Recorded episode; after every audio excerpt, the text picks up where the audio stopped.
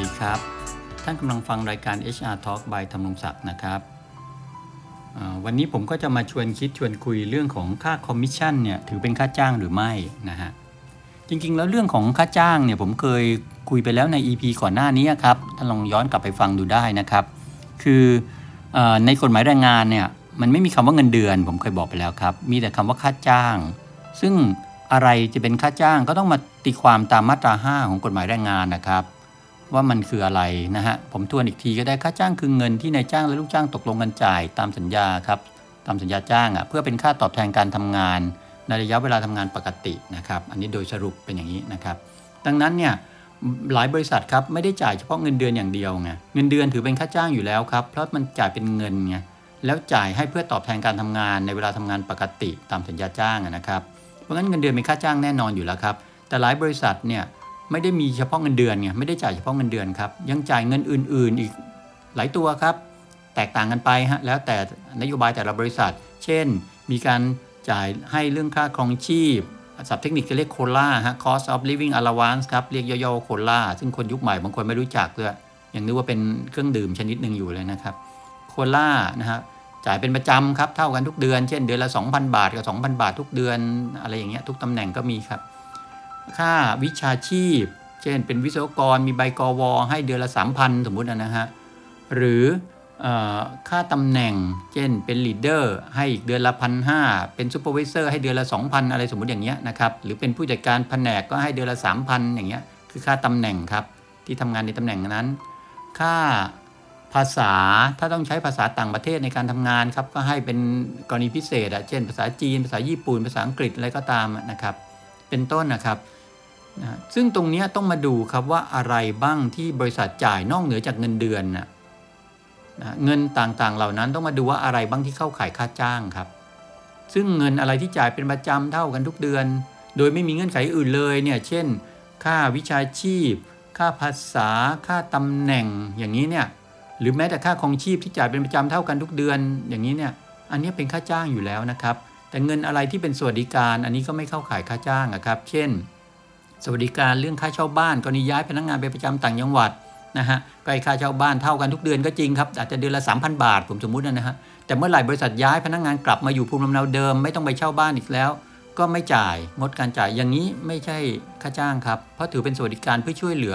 ความเป็นอยู่ให้กับพนักงานครับกรณีย้ายพนักงานไปทำงานต่างจังหวัดอย่างเงี้ยนะครับแต่ในทางกลับกันฮะ แม้จะเรียกเป็นค่าเช่าบ้านบริษัทบอกเป็นสวัสดิการ แต่ถ้าย้ายพนักงานกลับมาภูมิลำเนา ก็ยังจ่ายเหมือนเดิมเท่ากันตลอดไปเรื่อย ๆ อย่างนี้ก็แสดงให้เห็นว่าไม่ได้มีเจตนาให้เป็นสวัสดิการแล้วครับ จะกลายเป็นค่าจ้างไปได้เหมือนกันครับนะฮะคราวนี้จากที่เกริ่นมาทั้งหมดเนี่ยนะครับที่ผมพูดมาเนี่ยเราลองมาดูกันอีกตัวหนึ่งไงค่าคอมมิชชั่นครับค่าคอมมิชชั่นเนี่ยเป็นตัวหนึ่งที่เราเข้าใจกันดีนะครับ คือเซลล์อะพนักงานขายถ้าขายของได้ เท่าไหร่ก็จะได้เป็นเปอร์เซ็นต์ของยอดขายพูดง่ายยิ่งขายได้เยอะก็ยิ่งได้ค่าคอมเยอะนะครับไอ้ค่าคอมหรือค่าคอมมิชชั่นเนี่ยตรงนี้แหละครับในหลายบริษัทเนี่ยไม่ทราบด้วยนะครับว่ามันเป็นค่าจ้าง จริงๆ แล้วมันเป็นค่าจ้างครับ ถ้าคิดคำนวณจากเปอร์เซ็นต์จากยอดขายการขายทั้งหลายอะเช่นสมมุตินะฮะผมขายของได้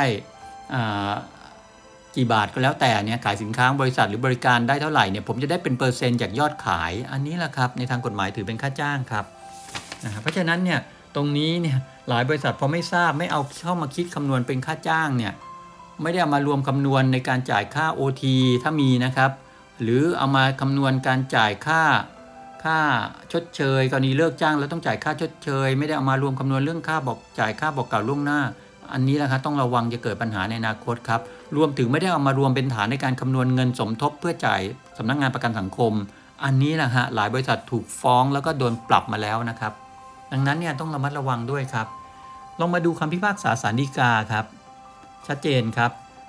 คำพิพากษาสารดีกาที่ 13140ทับ2558 ครับ บอกเอาไว้อย่างนี้เลยครับว่า ค่าจ้างตามพระราชบัญญัติคุ้มครองแรงงานมาตรา 5 อาจเป็นเงินที่ในจ้างจ่ายให้แก่ลูกจ้างตามระยะเวลาการทำงาน หรือเงินที่ในจ้างจ่ายโดยคำนวณตามผลงานก็ได้ เงินค่าคอมมิชชั่นที่โจทก์จ่ายให้แก่ลูกจ้าง ตามยอดรถยนต์ที่ลูกจ้างจำหน่ายได้ เป็นเงินที่โจทก์จ่ายให้ลูกจ้าง เพื่อตอบแทนการทำงานในการจำหน่ายรถยนต์ของลูกจ้าง โดยคำนวณจ่ายตามผลงาน การขายรถยนต์แต่ละคัน และมีกำหนดจ่ายทุกเดือนจึงเป็นค่าจ้าง